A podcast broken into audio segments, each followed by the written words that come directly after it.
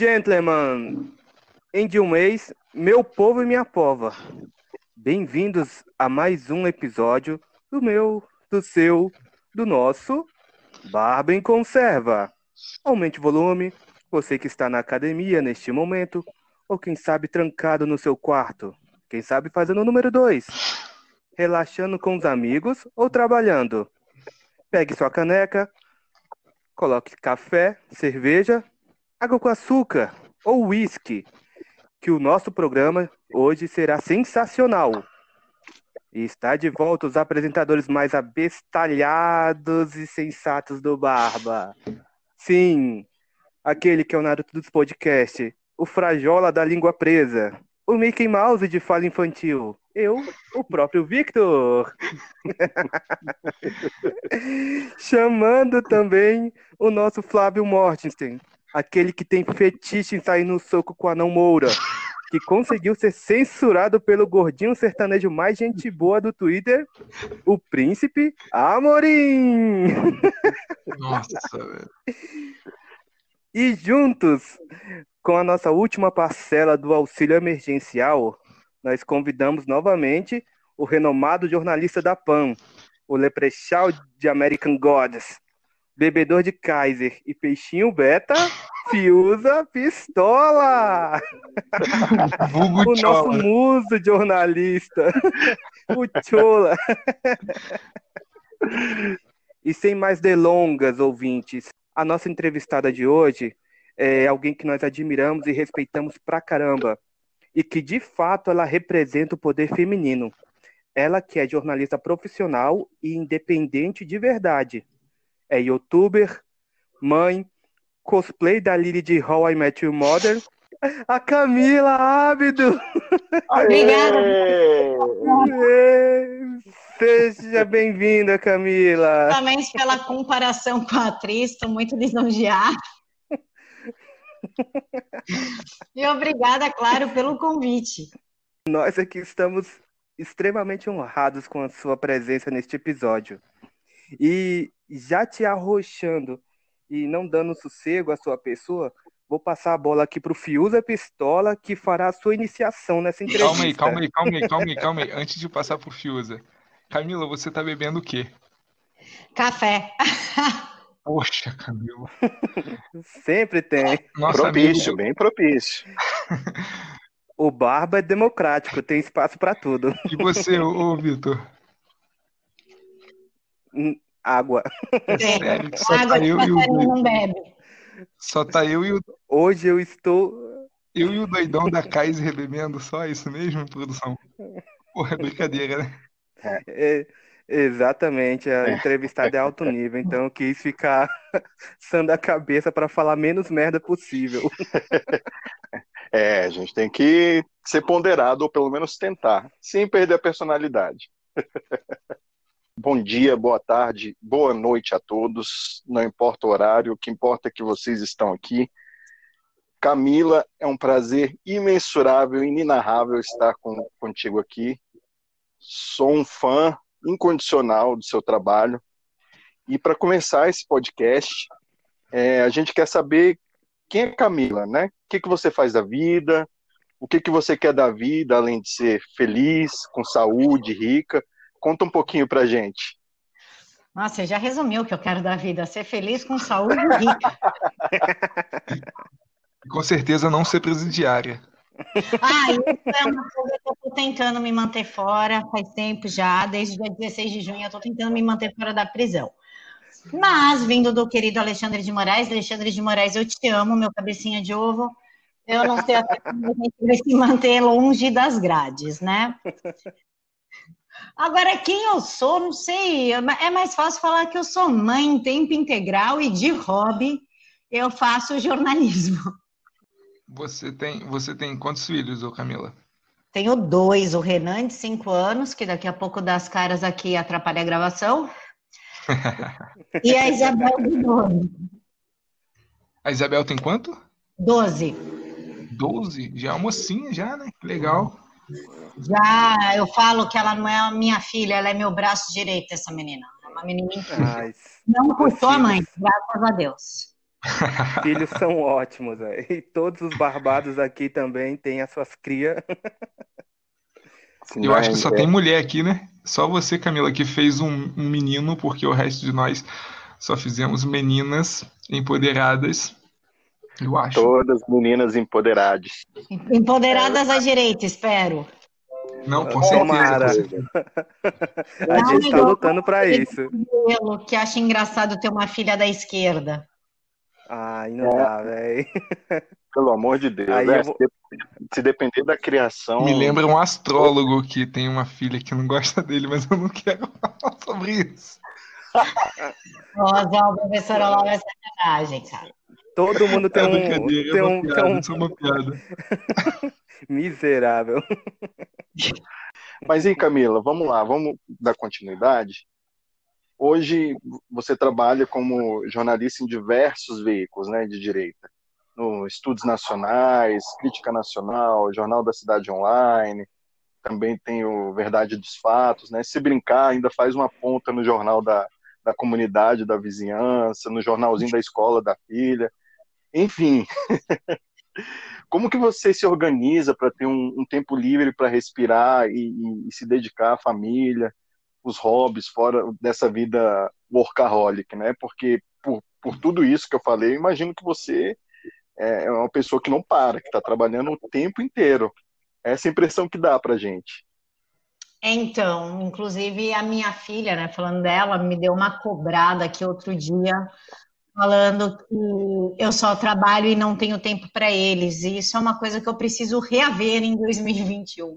É verdade, eu, eu gosto de trabalhar das 10 da manhã às 4 e meia da manhã. No Nossa. tempo que eu paro para estar com eles é almoço, janta e domingo de manhã que eu levo eles no parque, mas aí eu volto para trabalhar mais um pouco. E eu preciso realmente organizar meus horários quanto a isso. Mas, mas em minha defesa, não que eu seja workaholic ou maníaca de limpeza, o, o Fiuza sabe do que, que eu tô falando. Eu imagino, vai, continua. As coisas estão muito caras, cara. E sustentar dois filhos, mais a minha mãe, não é uma tarefa muito fácil. Então, todo lugar que aparece para eu trabalhar, eu pego para trabalhar. Isso é bacana, é interessante, né? Até porque a gente observa o, o preço do, da alimentação do brasileiro tá nível absurdo, né? Tamo, tamo, tamo, como é que, como dizem, né? A gente tá, tá, tá vendendo o almoço para comprar janta e, e essa luta é constante, né, Camila? É isso quando tem o almoço para vender, né? Para comprar janta. Porque em São Paulo, o Dória fechou o bom prato, né? Ferrou com a janta da galera. Putz, E enquanto, que sacanagem. enquanto isso ele foi curtir, né? Ontem ele tá na- em Miami com a, com a Barbie estranha dele lá, que eu vou evitar usar certas palavras para não derrubar o podcast de vocês. O que a gente sabe é que a dona Bia Dória considera desempregado uma pessoa ignorante e dissimulada e que ela e o marido dela salvaram vidas de milhões de pessoas. Só que se o Brasil, se São Paulo fosse um país, ele seria o décimo país com mais mortes do vírus flangoflito, né? Com certeza. E É, a gente viu. Vocês falaram isso agora há pouco, até no- na live de você, é, sua com o Príncipe e o, e o, e o Gil Diniz, né? Que é um país, se fosse um país, não teria a mínima infraestrutura para tratar de qualquer doença do nível do Covid. É, São Paulo está na política do remendo, né? Estaria jogado ao léu. Sim. não, São Paulo e- tá- Paulo perdido. E outra, ela foi a, a, esposa do, do calça apertada foi muito escrota, né? É, o- te- teve o áudio dela, né, que, que, que vazou e, e ela falando que que a culpa né, não é deles do vírus chinês e que que quem quis é, é, continuar trabalhando se reinventou, enfim, é, colocando a culpa na, na, na pessoa que estava lutando pelo direito de trabalhar. Então, ela não faz a menor noção, não tem a menor noção, de, menor senso de realidade do que está acontecendo. E ainda bater boca com uma pessoa que está desesperada não faz o menor sentido, cara. Mas, Camila, é, voltando aqui para a nossa pauta, diz pra gente, por, por, que, que você decidiu entrar de cabeça como jornalista e, de certa forma, até influenciadora dentro do, do conservadorismo? O que, que te motiva a continuar com, com, esse, com, essa, com essa sua empreitada? Meu, o que me motiva é o futuro dos meus filhos. Porque muitas pessoas não colocam a cara para bater porque tem medo, não, vou perder meu emprego, ai, meu chefe não gosta disso. Enfim, eu perdi emprego e tive várias portas fechadas quando comecei a dar a cara a tapa. Mas o que me motiva é o futuro dos meus filhos, porque eu não quero que eles sejam, é, que o Brasil seja uma sucursal da Venezuela ou da China, né? Agora, por que eu entrei nisso? É uma pergunta que eu me faço todo santo dia. Onde é que eu estava com a cabeça para me meter nisso? Isso eu me pergunto bastante. É, uma, uma vez dentro agora, né? Se, se vale a pena, se, enfim, se, se o futuro dos seus filhos está em jogo, acho que não tem como sair mais, né? Não, Inclusive, desculpa. eu. Desculpa, Camila, pode. Não, não falar, falar, inclusive, não só dos meus, de vocês, porque logo isso aqui vai virar uma sucursal da China com essa história do Senado querer vender 25% do território brasileiro. Eu acho que cabe a nós, né? É, a gente. É, a gente é se preocupa. Não tem um dia que qualquer cidadão de bem brasileiro, conservador, olha para esse cenário de que estão vendendo o nosso país a troco de banana e ainda mais para um, um regime ditatorial. Todos nós nos preocupamos com isso. Não, o negócio tá, tá, ficando, tá ficando complicado para o nosso lado. Só que muita coisa acontece por debaixo dos panos e muita coisa a mídia não deixa vir à tona. Porque é de interesse deles. Pô, Folha de São Paulo, Correio Brasiliense, Globo, tudo recebe dinheiro da China. Enquanto isso, a Band, Enquanto isso, a gente está sendo engolido aos poucos pelos chineses, inclusive implementando a cultura deles aqui, e tá todo mundo aqui quietinho, sabe? Ninguém fala nada, ninguém faz nada. Precisa de pessoas para chegar, pelo menos nas redes sociais, e falar: vamos acordar, queridos, o negócio está ficando bem ruim para o nosso lado. Ah, tá é isso mesmo, e esse é um dos objetivos do Barbie Conserva como podcast. Tentar passar a luz aos ouvintes e se despertarem. Sim. É, Camila, entrando na, na nossa parte conceitual do nosso episódio, é, já dizia Aristóteles, né? É natural no ser humano o desejo de conhecer. E aí a gente para para refletir e, e falando sobre a inteligência, a gente vê que a inteligência ela surge da capacidade de conhecer, de compreender e aprender. Ela vem de discernir, de separar, de juntar as informações e colocar em prática. E o que acontece quando se é inserida uma informação errada, dita como certa? Ou quando inserem um novo processo que altera a compreensão verdadeira dos fatos? é aí que vem a destruição da inteligência.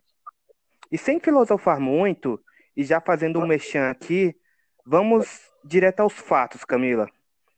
Em 2020, o Brasil e o mundo é, foram acometidos por uma série de eventos é, que provocou indignação naqueles que pensam fora da caixinha, como a gente, daqueles que se recusam a aceitar a imposição de um novo normal, daqueles que observam a destruição das tradições, da cultura e da liberdade. Isso é inegável que provocou em nós uma sensação de que estamos vivendo uma escravidão mental, uma, uma alienação intelectual. E, e eu te pergunto, em retrospectiva desses últimos acontecimentos da nossa sociedade, como você enxerga esse processo de destruição da inteligência nas pessoas?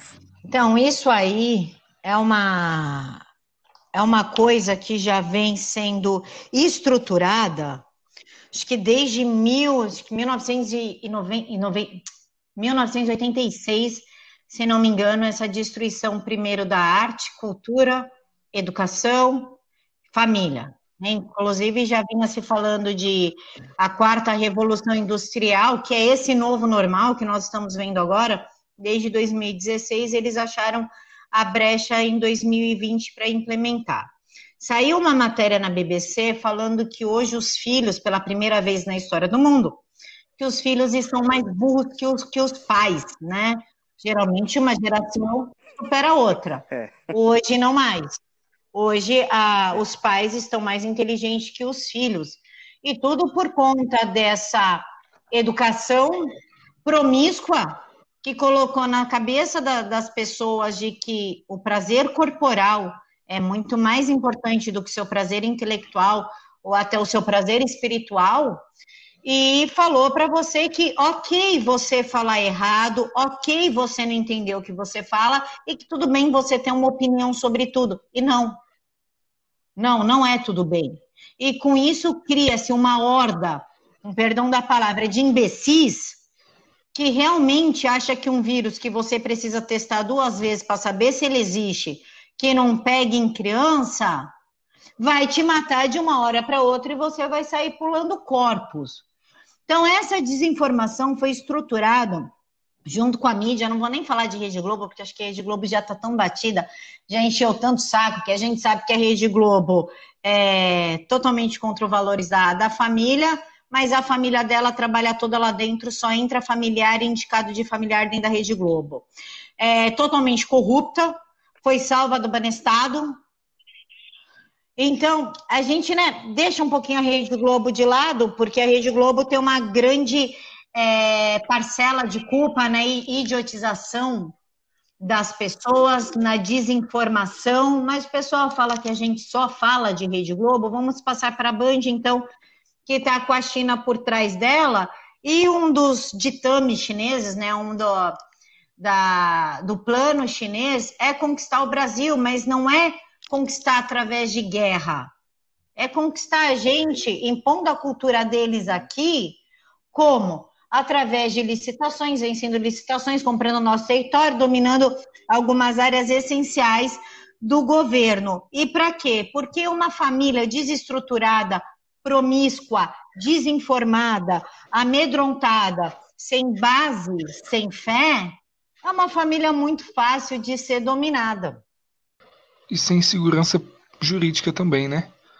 O que facilita ainda mais qualquer dominação sobre os, uh, uma família mais humilde. A gente não tem segurança jurídica, a gente não tem segurança, a gente mesmo, de portar uma arma e descer bala se alguém tentar invadir, a gente não tem nada. A gente tem um STF é, que acha que é presidente e faz o papel do legislativo e do executivo e ninguém fala nada.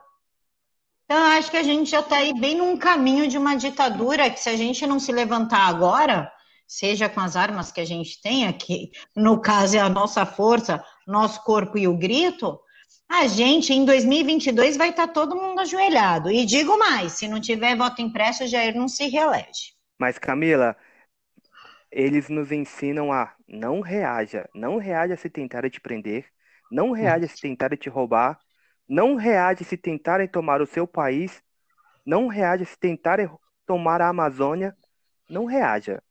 Essa é, a é mas tudo deles. começou com a história do desarmamento. O Márcio Tomás Bastos, aquele corrupto que hoje é morto, que o diabo carregue, foi muito claro numa entrevista ele falou assim, perguntaram assim para ele, é, mas os bandidos vão continuar armados? Ele falou assim, mas a ideia não é desarmar os bandidos, isso vocês podem procurar, tá na internet. Então a ideia sempre foi desarmar o cidadão de bem mesmo. Aí a televisão batendo na sua cabeça o tempo todo, não reajam ao assalto, não reajam ao assalto. Que não reaja o cacete! Inclusive, após o Estatuto de Desarmamento, né, cresceu o índice de, de, de, homicídios por arma de fogo no Brasil. E a gente não está falando que a polícia mata, não. Pelo contrário, isso é fruto de latrocínio, roubo à mão armada, é, é, é, até mesmo a polícia fazendo o papel de, de, de, de, proteger a segurança, né? Você vê que em 2006, 7, 8, 9, houve uma crescente gritante de, de mortes por arma de fogo, né? Porra, o Estatuto do Desarmamento fudeu o país, fudeu o cidadão de bem, tirou dele o poder, a, a, a, direitos naturais, né, de se proteger, de proteger sua família, de proteger sua casa, seus bens, deu ao bandido total autoridade de fazer o que, o que quiser. E a gente sabe que a polícia ela não é onipresente, né? Não tem, não tem como o, o, uma viatura da polícia chegar instantaneamente na minha casa se minha casa for violada, é, na casa de vocês, é óbvio que não vai. Né? Inclusive, no último monólogo que eu falei sobre a polícia, eu, eu, eu dei os dados da quantidade de policiais por pessoas. É, o Estatuto de Desarmamento, mesmo tendo um plebiscito depois, para acabar, para cessar o Estatuto de Desarmamento, que não foi respeitado pelo executivo da época, que foi o, o Molusco, que não foi, que não é respeitado pelo STF hoje né, mesmo com esse, com esse plebiscito pós-estatuto de desarmamento, uh, nós continuamos nessa sangria. O povo está sangrando dia após dia, uh, sem poder, sem ter o direito de ter nada, porque pessoas uh, que andam com segurança armada e carro blindado querem que nós soframos. É, eu não consigo ver diferente. Não, cara. e o STF ainda está tirando todo o poder da polícia, né? Tá começando pela polícia carioca, daqui a pouco chega na gente. É, aqui no Rio de Janeiro, o, o, o excelentíssimo uh, Edson Fachin, ele, ele cortou as pernas da polícia, o, Camila. Camila, ele cortou, ele decepou as pernas da polícia, deu-lhe muletas e disse, cara, se vira, não pode incursão em favela, Baixada Fluminense, Duque de Caxias está um inferno, cara tiroteio como solto no centro urbano todo santo dia. Antes que o, os tiroteios, que os crimes estavam localizados tanto próximo às favelas, não foi até o centro da cidade. Tem vídeo de, de, de gente em posto de gasolina abaixado debaixo do carro, com medo de levar um tiro de bala perdida, porque o tiroteio estava acontecendo a, a, a, 300 metros de distância. Então, a, o Edson Fachin ele, ele, ele cortou as pernas da polícia ele quer desmilitarizar a polícia, o que ele fez foi errado, né? Eu não concordo, não concordo, não tem como concordar com isso. Se o cidadão, se querem desmilitarizar a polícia, mudar a forma da polícia trabalhar, é, tudo bem, mas vamos, vamos, vamos dar segurança jurídica para os policiais agirem e para o cidadão de bem agir também em prol da sua segurança. E aí sim, aí vocês fazem o que vocês querem fazer com a polícia, estando todo mundo armado até os dentes, matando bandido a rola, porque para mim bandido não é gente, cara. Desculpa, eu não consigo ver bandido como pessoa, porque para mim é um animal. O, o, cara que estupra, o cara que, que, que, mata né, um outro ser humano sem um mínimo motivo, mínimo motivo, ele é um animal. Então ele deve ser, sua, sua figura deve ser retirada da sociedade. Camila, continuando com, com, com em paralelo à pergunta que o Vitor fez inicialmente, é, já na teoria dialética do Karl Marx, né, que foi herdada e foi bem polida do, do Engel, o, o, sobre a alienação, você acredita que, que, essa, que essa estratégia do emborrecimento dos últimos 20 anos, que nós vivemos nessa, nessa estratégia do emborrecimento para manter um único partido com um viés ideológico uh, no poder. Você acredita que mesmo com esses movimentos ascendendo em 2016, 17, 18, efeito Bolsonaro. É, você acredita que nos próximos 20 anos continuaremos a sofrer com jovens burros e despreparados para poder assumir ou ter um, um, uma relevância política? Acredito que a gente está na merda.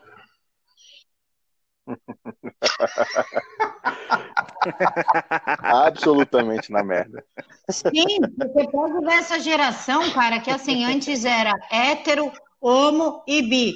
Ok, ok, a sociedade seguia. Agora tem gênero fluido, tem, não sei, bi não binário, não X com X. Ah, vá pra puta que pariu, meu. Não é uma geração que está sendo criada para raciocinar, para debater, para ponderar. É uma geração que está sendo treinada apenas para satisfazer prazeres corporais, não raciocinar. Deixa o governo fazer tudo com vocês. Vocês são livres para transar. A gente observa, né, Camila, que que aqui no Brasil aplicaram bem aquela dialética lá do, do Gramsci, que falava que, que é preciso transformar a cultura e a educação como instrumentos do Sim. Estado. Meu, é só, é só ver a, os planos, a estrutura que o PT montou dentro das escolas, cara. Funk dentro das escolas. O que, que uma mãe normal falaria? Iria na diretoria e falar assim: escuta, eu pago escola para esse imbecil aqui aprender matemática. Eu não pago escola para ele chegar em casa e falar que ele vai rebolar a bundinha pro vizinho. Mas os pais fazem isso?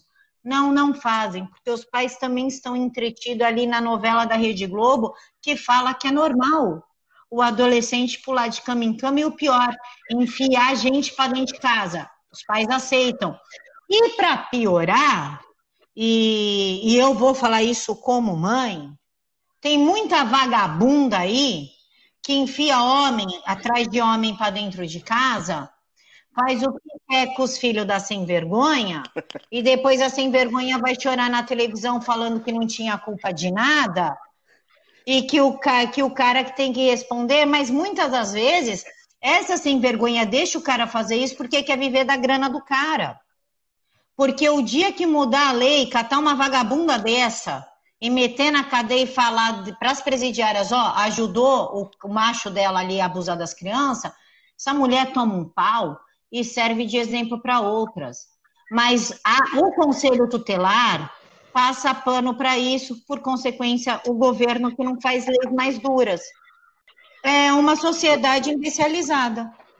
Camila, é, o, o, o, o patrono tá, a, do, da educação brasileira é o Paulo Freire.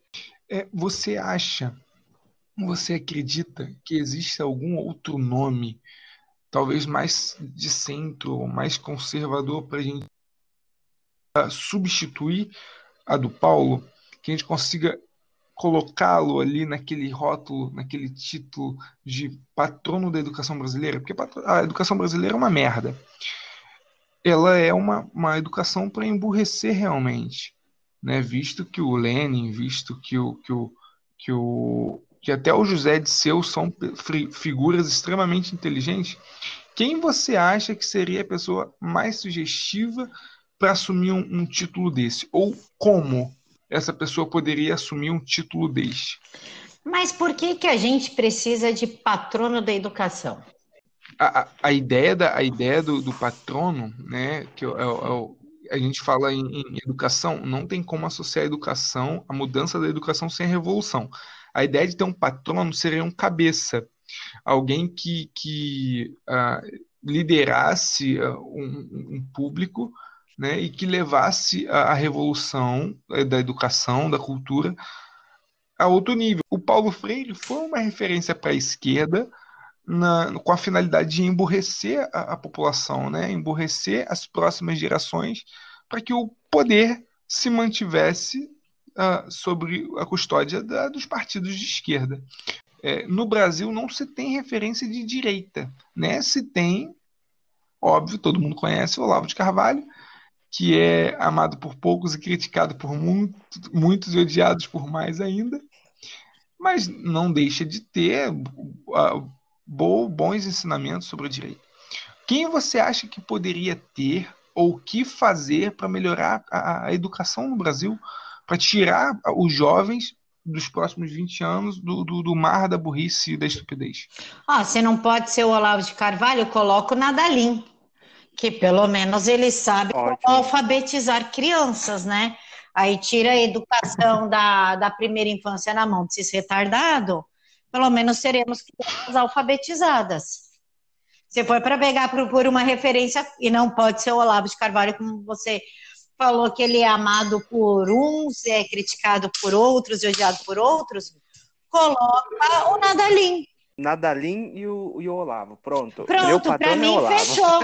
Bota o Olavão, bota o Nadalim e para supervisionar, coloca o Abraham. Pronto. É, é se é para ter nome, né? Nada melhor que esses nomes aí. Acho que são bons nomes, com certeza. Assim, é, eu, eu não gosto muito de, de rotular, de falar é, quem deveria ser um novo patrono. Acho que a gente tem que talvez referenciar um novo modelo, né? Porque o modelo que está aí, porra, já está mais do que comprovado que, que, é, uma, é uma merda, né? Não, o novo modelo não serve para coisa nenhuma. Não serve para o quê? É. Para o seu filho chegar na sua casa. Desculpa, eu tenho um filho menino. Eu acho que eu não vou soltar fogos se ele, quando tiver uns 7, 8 anos, chegar para mim e falar assim: mãe, eu quero usar o vestido da princesa porque a professora disse que eu posso. Não, não. O que é. eu estou querendo dizer assim é que a gente acho que não tem que tentar não evidenciar talvez um novo patrono, mas um novo modelo que se desvencilhe do que está aí agora, entendeu? Um modelo que funcione. Né? Acho que é isso que a gente tem que buscar, um modelo funcional que a gente está vendo hoje. Mas o modelo da época das nossas mães e avós, que era a cartilha Caminho Feliz, funcionava. Sim, sim. E, e, e o que a, a maioria das pessoas pararam, né? A gente vê que isso é uma clara alienação, é que cabia antigamente a educação aos lares, às famílias. A gente terceirizou isso ao Estado. E hoje a gente acha que cabe ao Estado educar os nossos filhos sobre ler, sobre aprender a contar, quando na verdade é função nossa, de pais. Exatamente, cabe a nós. A escola cabe ensinar aos pais a educar. Mas criou-se uma geração, creio que mais para minha, né, a galerinha que nasceu em 1985, 1982, que hoje são pais, e foi uma geração, cara, muito mal criada. Foi uma geração criada com direito a tudo, poucos deveres, extremamente mimados, porque a gente é, começou uma época, acho que aos 10, quem nasceu em 85 aos 9, 10 anos, que teve computador, teve internet, aí veio o BIP, logo depois o celular, que tinha SMS, o jogo da cobrinha, e aí os pais da gente foram dando, dando, porque facilitava a comunicação, eles não queriam que a gente passasse pelo que eles passaram, de algumas dificuldades, e criou-se uma geração, com perdão da palavra, mais preguiçosa, vagabunda, que acha que os outros têm que assumir as suas funções. Então, cabe ao Estado me dar dinheiro, cabe à minha mãe ou meu pai criar os filhos que eu fiz, cabe à escola da educação que eu não estou querendo. Eu creio que seja mais por esse, por, por esta visão. Foi a gente começou a estragar tudo na geração 1980. Eu concordo em gênero, número e grau. Inclusive, em um bate-papo particular com o próprio Vitor, eu falei sobre isso. Eu falei que a geração 80, 75, 80, 85 foram gerações fracas, né? Culpa, culpados, né? Não, do, não do, do, da Constituição que a gente vive, mas pela, pela política do desarmamento, pela eleição do Lula, pela, pela forma de privatização implementada pelo FHC, né? Foram essas gerações que que desencaminharam o país, né? Eu sou de 95, eu sou uma geração depois da que eu citei. Eu acho que a minha geração, ela também é uma geração fraca, é uma geração burra. Eu estou tentando depositar todas as minhas fichas na geração 2020. Eu tento acreditar que é a geração do seu filho, a geração da minha filha, da filha do Vitor, da, da, filha do, do, do, do, do Fiuza, é uma geração que com esse trabalho que a gente está fazendo hoje, tanto você no seu podcast, tanta gente no nosso, tanto o resto da galera em seus podcasts, em seus, em seus caminhos, seus mecanismos de notícia, estão fazendo, entende? Nossas gerações, a de vocês, que é, foi, pior, tá? É, o, o Vitor, não adianta ficar puto comigo. É, você ouviu da própria Camila que, que a geração de vocês foi uma geração de merda. Mas eu tenho fé que na próxima geração seja melhor. Eu não tenho essa fé, não, e eu vou te falar pelas amigas da, da, da minha filha, né?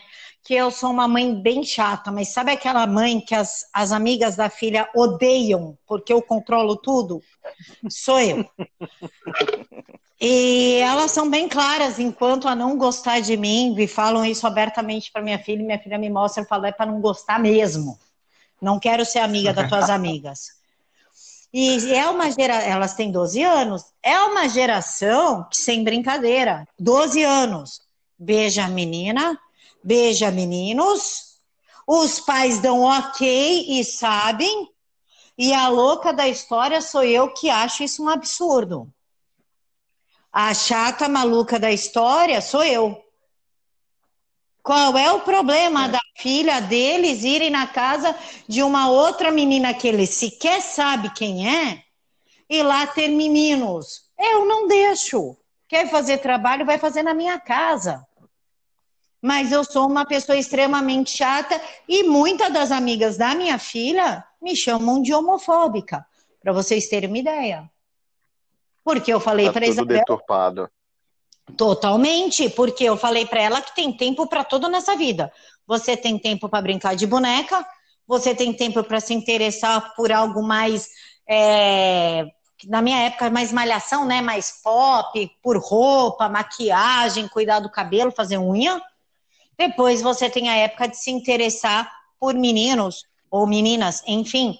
Mas esse negócio de hoje eu gosto de menino, hoje eu gosto de menina. Não, na minha casa isso não vai rolar. Ou você gosta de um, ou você gosta de outro. É, eu tenho sempre um, um, exemplo em mente que eu lembro que no meu trabalho existia um, um funcionário, né, um colega, e ele era pastor, inclusive. Só que a filha dele, aos nove anos de idade, chegou para ele na casa dele e falou que, pai, eu estou namorando e eu quero namorar. O cara não teve um, um argumento, mesmo ele sendo um religioso, ele aceitou o namoro da filha dele. Peraí, eu acho que eu dormi. Eu acho, eu acho que eu dormi em algum momento do podcast. Você falou nove anos de idade? Exatamente, cara. Ué, o é argumento mesmo... muito simples. Embaixo do meu teto, quem manda sou eu. Quer namorar, vai arranjar emprego e bancar tuas contas. cara, é aí que a gente vê o quanto as pessoas estão, né, vivenciando um momento achando que estão evoluindo, abrindo suas mentes, quando na verdade elas estão deixando que suas mentes sejam é, extravi extraviadas, estão se alienando e boa culpa disso a gente pode atribuir também à mídia, né?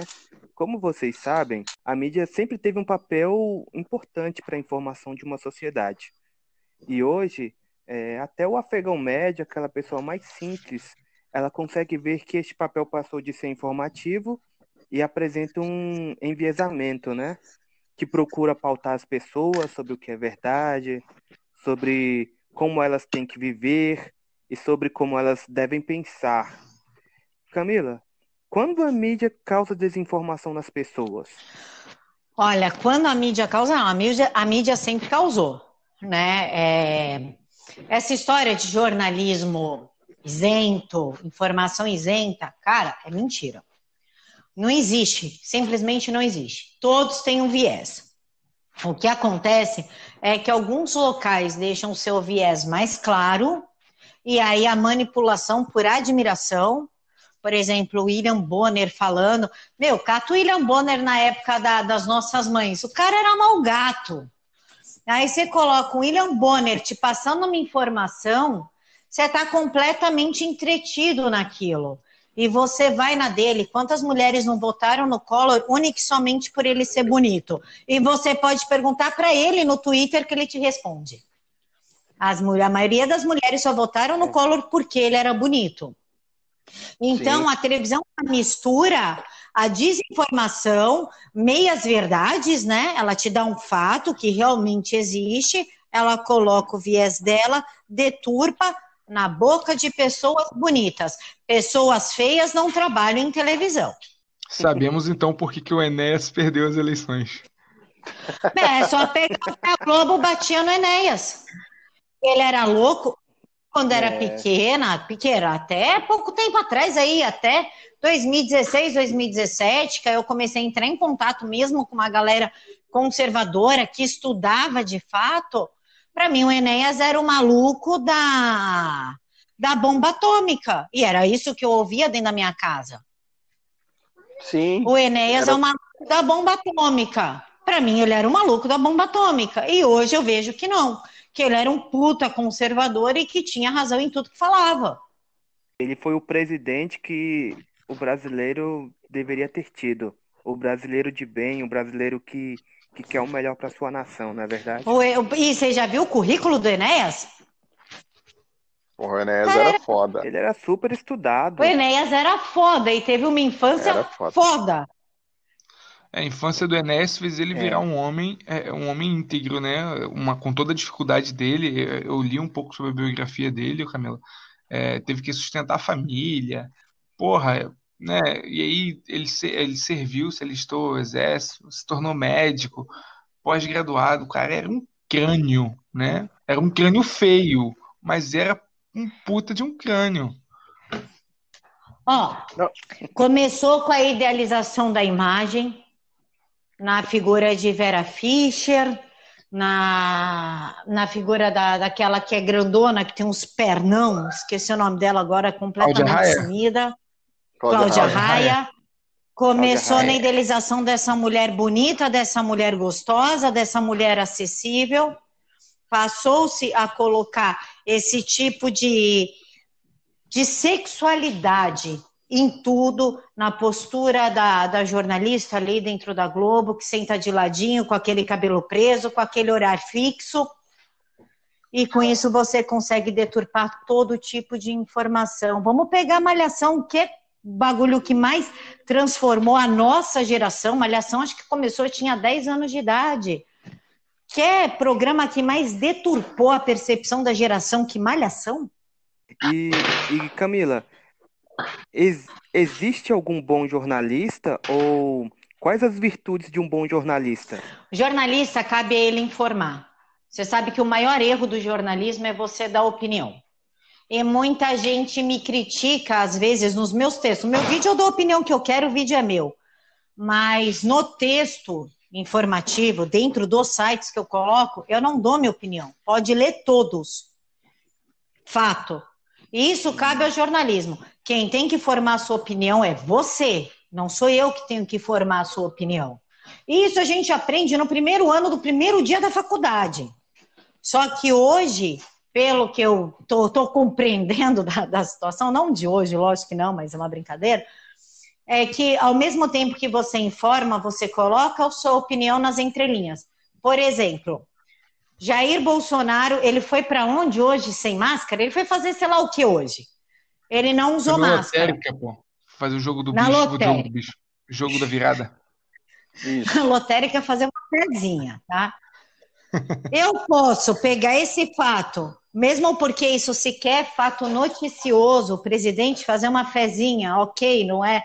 Não deveria ser nada que que uou, né? Que traga um frenesi de, de informação, mas vamos pegar esse fato.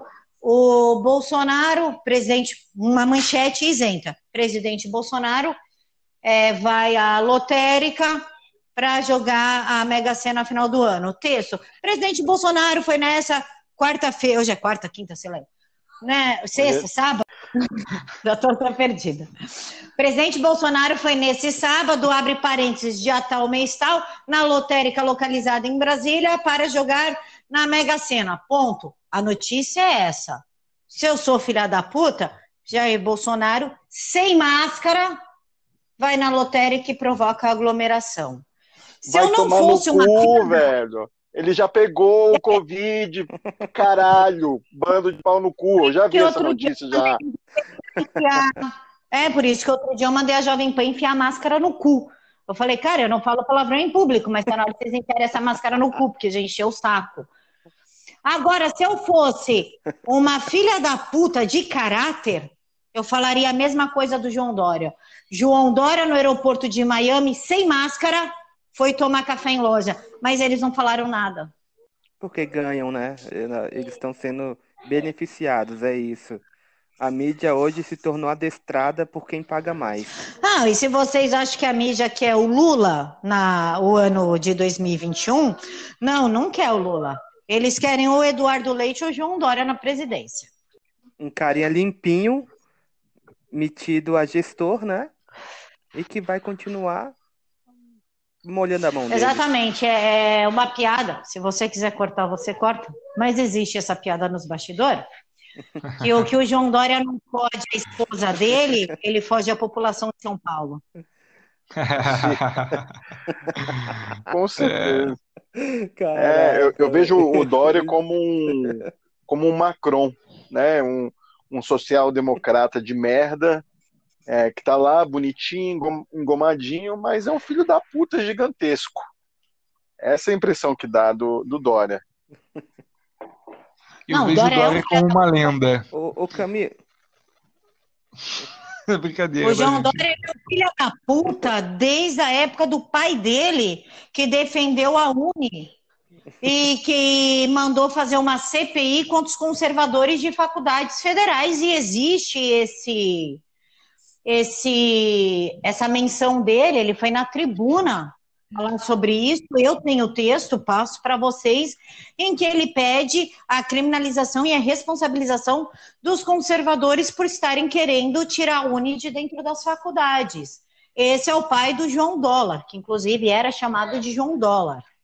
E, e Camila, você falou, é, você até deu exemplo, né, de, de jornalistas.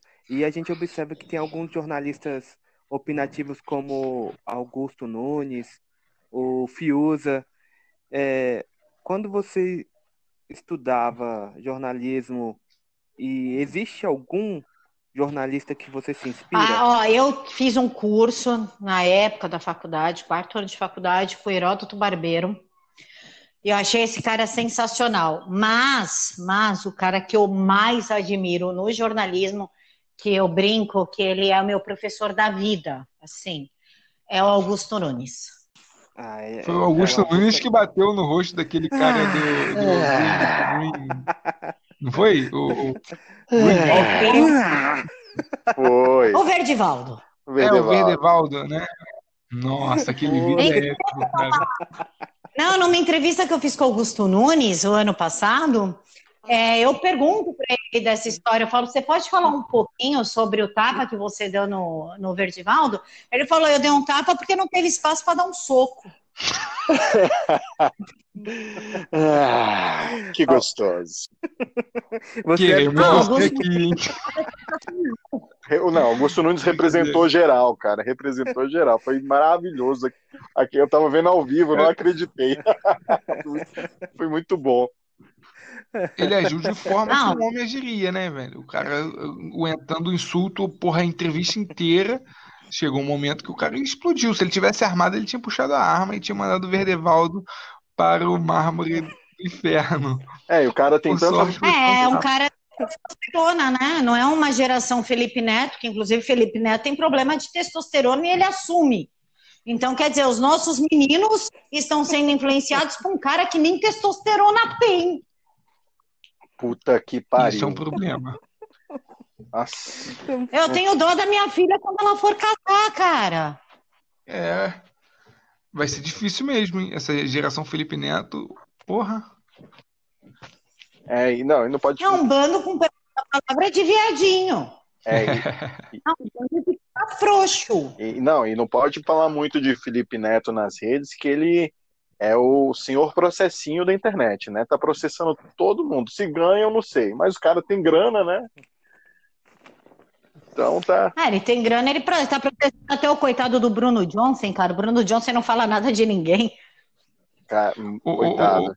Ô, Camila, ô Camila, é. a, a, o Brasil vive numa guerra política desde a proclamação da República. Eu, eu sou um monarquista, né? Isso não é segredo para ninguém. Todo podcast que eu posso falar sobre isso eu falo. E o Brasil vive nessa, nessa, nesse enfraquecimento cultural e educacional também. A, a, o Brasil é um dos países que mais investe uh, na, na, na, educação, né? É, ele investe é, meio por cento além do exigido pela CDE. Ele está investindo entre torno de 6%, 6% do PIB. É, mesmo assim, tá, continuamos a, a, com esse emborrecimento em massa e a, toda, a todo pano. É, como que em curto prazo podemos mudar essa tática? Como que em curto prazo podemos deixar nossa, nossa, nossos jovens menos burros? Né? É, como em talvez um ano, dois, a gente possa tirar os caras da ignorância total para pelo menos um liberalismo, para pelo menos o pensamento uh, individual. Como é que a gente pode fazer isso? Você tem alguma ideia? Eu acho que primeiro tirando a, o dinheiro diretamente para os estados e o governo federal, levando em consideração que seja uma equipe conservadora e liberal, claro, né? Não vai colocar o PT para cuidar de dinheiro de ninguém, né? e, vamos combinar, né? Sejamos aqui, vamos pegar o governo atual. Se o MEC parar de dar, de enviar o dinheiro para os estados, para que os estados enviem para os municípios e gerenciem esse dinheiro, porque não chega na educação, e com a valorização de professores e, claro, reciclagem, que até esses professores militantes botar no olho da rua e colocar um professor que queira estudar, quem sabe daqui 20 anos a gente quer ensinar, aliás, quem sabe daqui 20 anos a gente tem um resultado. Então, então na sua, na sua opinião, seria desfederalizar a nação, né? Porque o Brasil é uma federação, né? Os estados, por regra, deveriam ser independentes. E aí a federação passa o recurso para o Estado, o Estado divide pelos municípios. No seu ponto de vista, uma reforma educacional deveria tirar da mão dos estados e municípios o poder de ensinar e passar totalmente para a mão da União? Você acredita que dessa forma seria melhor? Levando em consideração que eu seja a favor de um governo, tá? Porque, para mim, na minha visão, a gente deveria ter somente dois ministérios, da economia para evitar certas coisas, é, preços altíssimos e economia única e é, segurança, na minha visão. Mas já que a gente tem o Ministério da Educação, que se coloque na mão do Ministério da Educação e lá seja destinado diretamente à escola que mais precisa. Tem escola que tem mais necessidade em material, carteira, infraestrutura. Tem escola que já tem tudo, mas só tem professor militante. Retira esses professores, coloca novos com um bom salário, que dê vontade do cara trabalhar, né? Entendi. E, e uma outra pergunta, né? Até é, não tem tanto a ver com esse tema, mas não deixa de ser uma, uma, uma, uma, uma tática de, de, de, de políticos, né? Uh, o que, que você, você achou sobre a entrevista do Guedes em crucificar o, o, o Abraham, uh, sacrificar o Ministério da, da, da, da Educação? Você achou que foi uma conduta positiva para o governo ou negativa? Falar do Abraham, puta, é, me dói, porque eu gosto muito dele, entendeu? Eu gosto desse, desse enfrentamento dele, e dele é bem beligerante eu gosto disso. Então, vender a cabeça do Weintraub para acalmar uma situação que não se acalmou até hoje, para mim não valeu a pena, porque a gente perdeu um ministro que estava de olho em tudo. A gente sabia o que, que o Abraham está fazendo.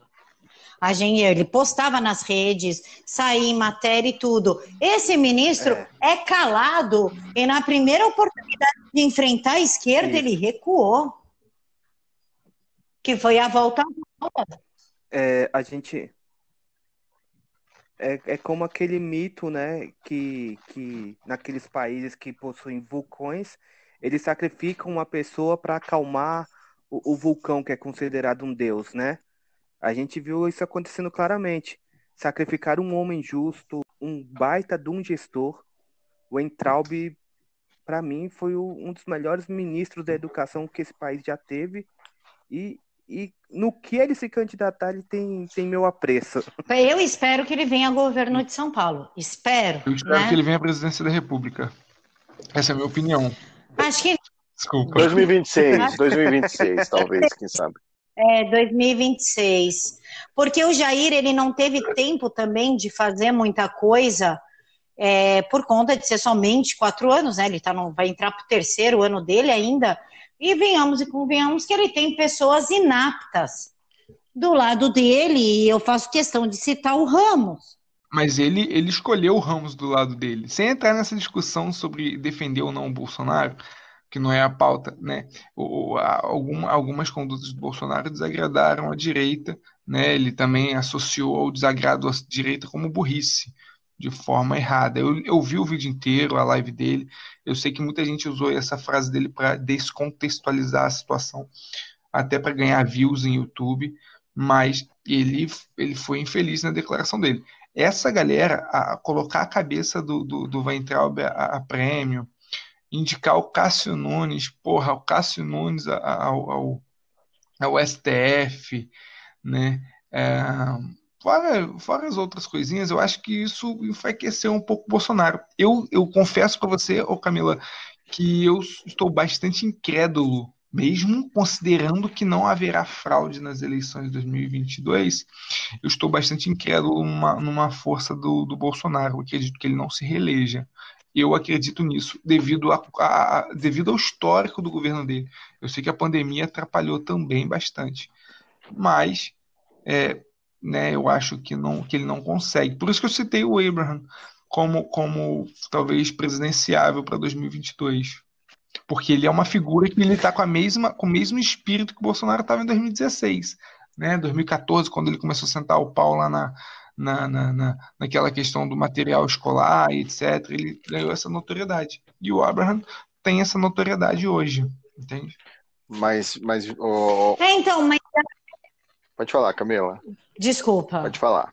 Não, é falar até onde o sistema moeu o Bolsonaro a ponto de limitar algumas ações dele e até onde ele deixou de fazer porque ele quis. A gente também tem que ver a estrutura. Entendeu? Lógico que eu não estou feliz com um monte de coisa, não bato palma para tudo. Mas tem também aquele lado do, da máquina, né? Até onde dá para ir e até onde ele está tentando ir, mas não está conseguindo apoio. Vamos falar da, de uma palavra extremamente importante, da liberdade. É, a liberdade que tem o poder de fazer bater todos os corações, de fazer pessoas enfrentarem qualquer inimigo, e nem que custe a própria vida. Camila, qual o risco para a liberdade quando as pessoas vivem sobre uma limitação A gente está vendo agora, né? Que liberdade que a gente tem. É verdade. ó, a gente não pode falar nada nas redes que você recebe a porra do Uber Black. Do Uber Black. Você fala, é. Você fala alguma coisinha a mais, tá os caras metendo o pé na tua porta. Aí você entra no inquérito sigiloso que nem o seu advogado tem acesso. Um Zé Ninguém como eu foi parar no inquérito do STF. Aí, quando você começa a avançar, vem um bando de ditador, também conhecidos como governadores, liderado pelo Calça Sufoca Peru, também chamado de John Dória, ou mal acabado de Mao Tse-tung, te tirar totalmente a sua liberdade, porque olha isso, eles te trancam em casa, não, é só para acalmar a curva, não sei o quê. Agora você pode sair, mas você vai sair com a máscara. O que, que é a máscara? A máscara é para tua proteção? Não é caceta, não, não é. Esse negócio um monte de vírus e um monte de ácaro. A máscara é para te despersonalizar. Você sequer consegue se comunicar. E as pessoas estão ficando tão acostumadas, né? Que eu tava andando na rua hoje e vendo aquele, aquele tanto de pessoas de máscara. Eu, eu na rua uso, fico sem máscara. Eu entro quando o estabelecimento exige, né? E a gente observa isso e pensa, poxa, será que eu que estou errado? Será que eu que estou sendo o alienado? O, pior é, são as pessoas dentro do carro de máscara. Cara, o pessoal fala, não, vocês são gado. Cara, não existe maior comportamento bovino do que você usar máscara dentro de um carro. Você está sozinho dentro de um carro, com a porra de uma focinheira. Meu irmão, não tem a menor justificativa. Esse é o selo de gado maior que existe no universo. É, é, é, é impressionante como as pessoas estão submissas é, é, e submissas à mídia, a todo esse é, terror que foi implantado. Chega a ser, não, não digo que estão amedrontadas, mas que estão emborrecidas completamente. Ah, as pessoas elas entraram numa psicose de ai meu Deus, o vírus é mortal, ó, vai me transformar em zumbi. Caralho, para de ver Globo, velho. Olha o mundo lá fora. Ninguém mais morre de câncer, ninguém mais morre de AIDS, de tuberculose, de porra nenhuma. Morre agora só. Meu, dengue, tá dengue. tá comendo solta. e ninguém mais lembra da porra da dengue, do Zika vírus, de nada. Existe só Covid. Tinha uns parentes meus que tiveram todos os sintomas do Covid, né? Mas são sintomas é, parecidos com o da dengue. E fizeram swab, fizeram uma porrada de exame e deu negativo. Porra, caralho, se deu negativo a porra desse exame, que já é questionável, você tá com dengue, você tá com caganeira, você tá com qualquer coisa, menos Covid, cara. Entende? A galera esqueceu totalmente que existem outras, outras coisas que matam no mundo. A gente tá na merda, entendeu? Estão tirando a nossa liberdade, eles querem enfiar um imunizante no nosso corpo, o babaca do Anastasia conseguiu aprovar uma emenda que virou uma lei de que se a Anvisa não aprovar em 72 horas a droga de imunizante, ela pode ser aplicada a Anvisa querendo ou não. E você está preocupado se você é mais ou menos Bolsonaro? É muito escroto. É de brincadeira com a minha cara? É, usam o Bolsonaro de bode expiatório, né? As pessoas querendo ser mais Bolsonaro que o próprio Bolsonaro. É, querendo ser mais Bolsonaro do que os filhos do Bolsonaro, é, sabe? É. é uma coisa que, que não, não tem a mínima lógica, enquanto nós estamos ali entretidos numa rede social, fechados nos nossos mundos, xingando e sendo xingados, e os governadores aí dominando a porra toda, tirando seu direito de ver a sua família, de comemorar o Ano Novo, de comemorar Natal. Ah, não, tudo bem, não tem problema, é para minha segurança. Não, imbecil, não é. Não é.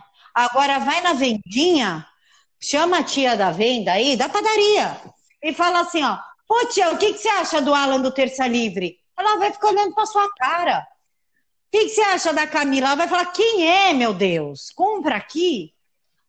Essas pessoas não estão preocupadas com quem é mais Bolsonaro ou o que o Terça Livre falou, que eu falei.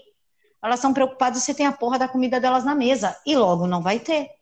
Eu, eu acredito que, que a liberdade ela engloba a liberdade de consciência, liberdade de associação, de imprensa, de locomoção, de trabalho, enfim, de todos os meios necessários e, e feitos facultativamente de, de, de forma boa é, o que, que é ser livre, cara? É o cara ter o direito a se proteger, é o cara ter o direito a comer, isso. a lutar pela comida, a propriedade privada.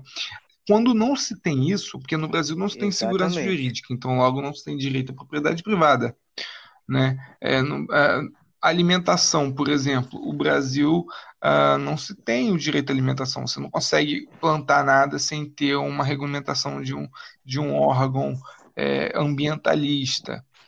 É, então, é, se essa, esses direitos estão sendo nos tirados devagarzinho, bem devagar, bem lentamente, e vai chegar uma hora que não vai restar mais nada. Só que o Brasil inteiro, sabe, vai virar escravo, cara. E aí não vai ser branco, não vai ser negro, não vai ser azul, amarelo, vai ser todo mundo escravo de um regime. E esse regime a gente sabe como que, como que, que ele age, né? Ele mata, mata, mata e mata. Então, nós não temos liberdades há muito tempo. O brasileiro não tem. O brasileiro vive numa matrix, cara. Né? Ele acha que ele é livre. Não, ele não é livre. O STF está aí para comprovar isso. Né? O STF está legislando e o Senado não faz nada. E a Câmara dos Deputados não fazem nada. É, o STF está cumprindo com as medidas que um, que um executivo cumpriria. E está aí o executivo sem poder fazer nada. Né? E o pior de tudo, cara, o povo não faz absolutamente nada. As últimas manifestações, eu achei que foram manifestações também agendadas é, de forma abrupta, né, muito rápida, muito vaga, mas não deu ninguém. A manifestação foi um fiasco. Talvez por associar a manifestação ao apoio ao Bolsonaro também. que a gente sabe que houve essa ruptura. Talvez não, talvez a, alguns pontos da, da, manifestação foi de não apoio ao Bolsonaro. Isso também gerou uma, uma, uma um, um, enfraquecimento da, da, da, dos conservadores no Brasil. A liberdade, nossa liberdade está em xeque há muito tempo. Não tem, não tem como, não tem como a gente sair dessa, dessa, dessa, desse regime uh, autoritário em que nós vivemos se a gente não for para a rua, se a gente não for impor o poder, né, que é emanado pelo povo. E Camila, chegamos no, no momento de descontração, Uhul! no momento para todos relaxarem e acalmarem os ânimos nesse, nesses assuntos tão polêmicos que nós estávamos falando. Ó, esse é o momento do rapidinho, tá, Camila?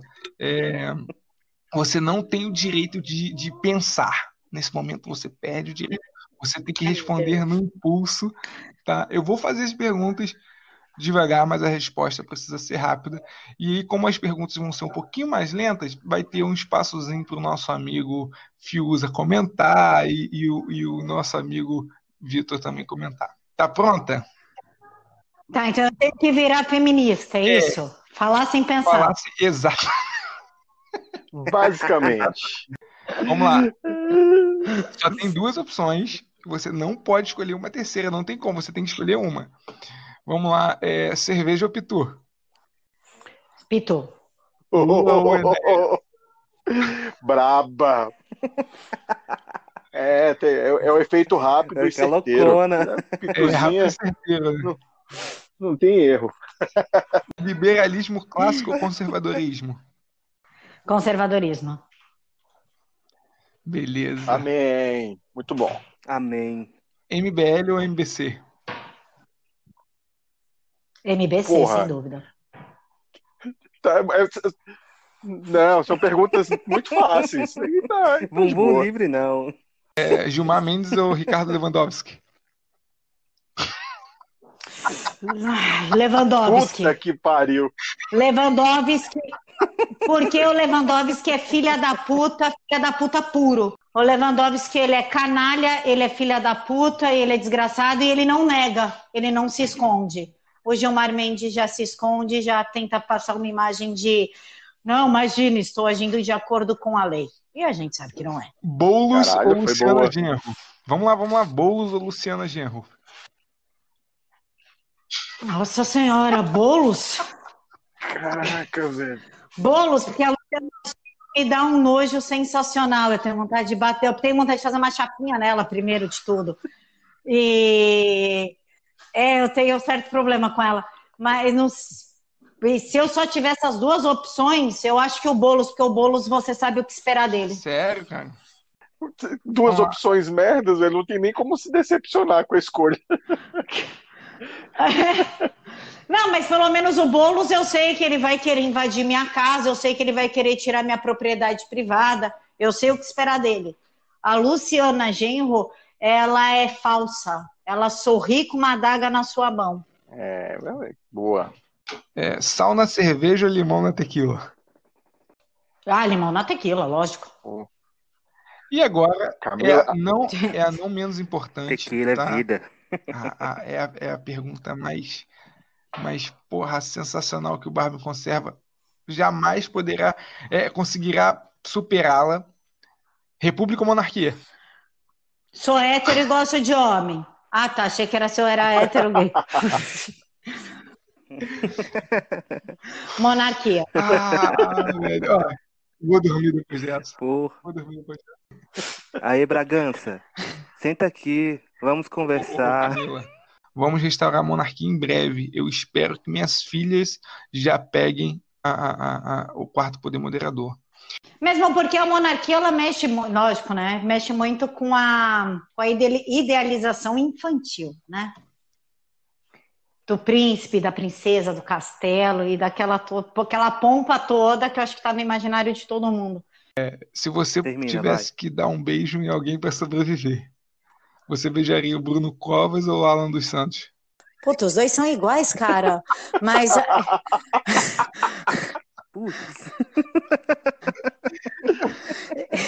Os dois são exatamente iguais, mas eu acho que o Alan dos Santos. Aí, Gengibão. Quem é o Alan ali? Porque Quem... pensa, o Alan é o dos tá Santos, pelo menos eu sei que é conservador e gosta de mulher. O Covas, eu não sei onde passa aquela boca. É, é, então, sobre isso a gente prefere não, não argumentar. Eu vou passar então, vou passar então a, a, as considerações por Fiuza, né, por muito, ordem. Muito bem. Depois sou eu, depois é a nossa queridíssima Camila e por último o putz, não tão assim importante, Vitor. Camila, então vamos lá. A bola tá comigo. Cara, foi muito bom, muito bom e inesperado a gente poder fazer esse podcast contigo. Sou muito fã do seu trabalho, acho que, que os meninos também são, são muito fãs do, do trabalho que você vem, vem prestando. É, confesso que, que no começo, é, antes de te conhecer, é, quem assistia e, te, e acompanhava você era minha esposa, né, no Divas da Opressão, e aí eu via aquele Divas da Opressão assim de longe, tal, ficava numa preguiça, eu ficava, cara, não, vou fazer outra coisa, só que aí, inevitavelmente, eu comecei a acompanhar, pô, gostei bastante, né, do, do, do trabalho que, que você vem fazendo, né, o trabalho pelo, pelo nosso movimento conservador, pelo conservadorismo do Brasil, e foi muito bom ter, ter falado contigo hoje, né? Você é, ter exposto suas ideias, né? Espero que a gente tenha outras experiências contigo e que você tenha muito sucesso, muito, muito sucesso mesmo na sua empreitada, tá bom? Esse, essas são as minhas Ai, considerações obrigada. finais. E manda um beijo para sua esposa. Ah, vou mandar. E ela vai ouvir, ela vai ficar toda besta. falei, um beijo, Cíntia. Um beijo, Cinti. Muito obrigada por, pelo apoio que você dá pra gente ali quando a gente era o Divas e pra mim agora lá no canal. Obrigada mesmo. Aê! Muito bom. Vai lá, Morim. Agora tá comigo, né?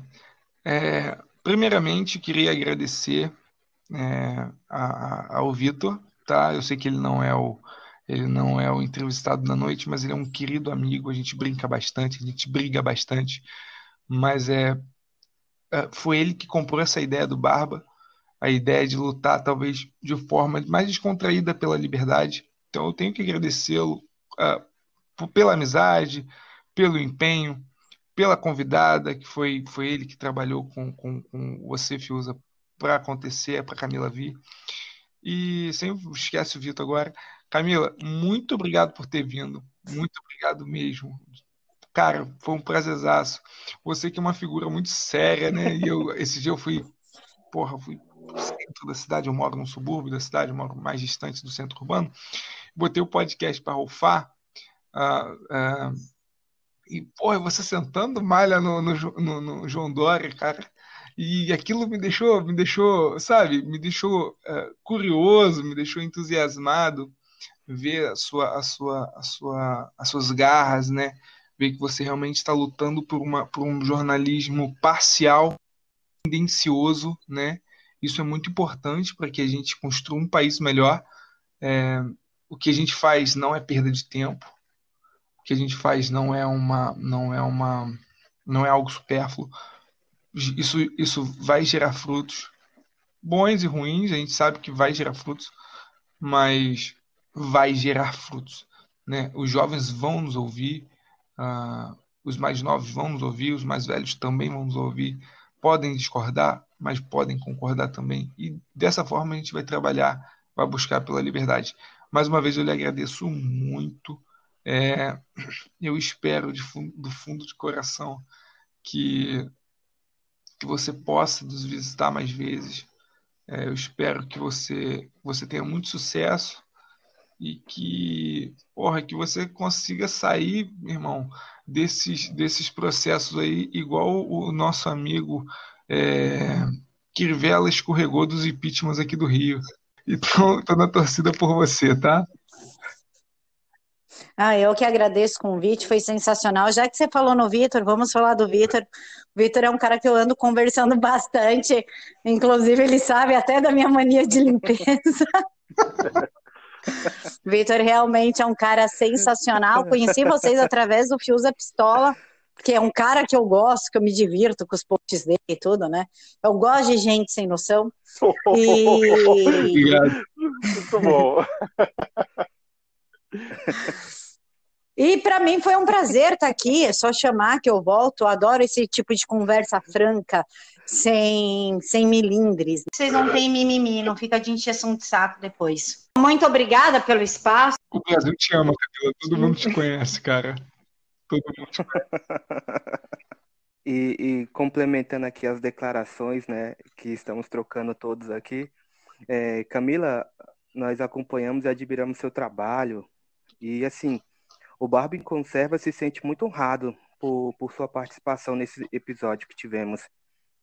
E, e entendemos que seguindo os passos de pessoas como você, como os palhaços que falam de cultura e fazem as frutas se borrarem, como o irmão Lopes do, do Tube, né?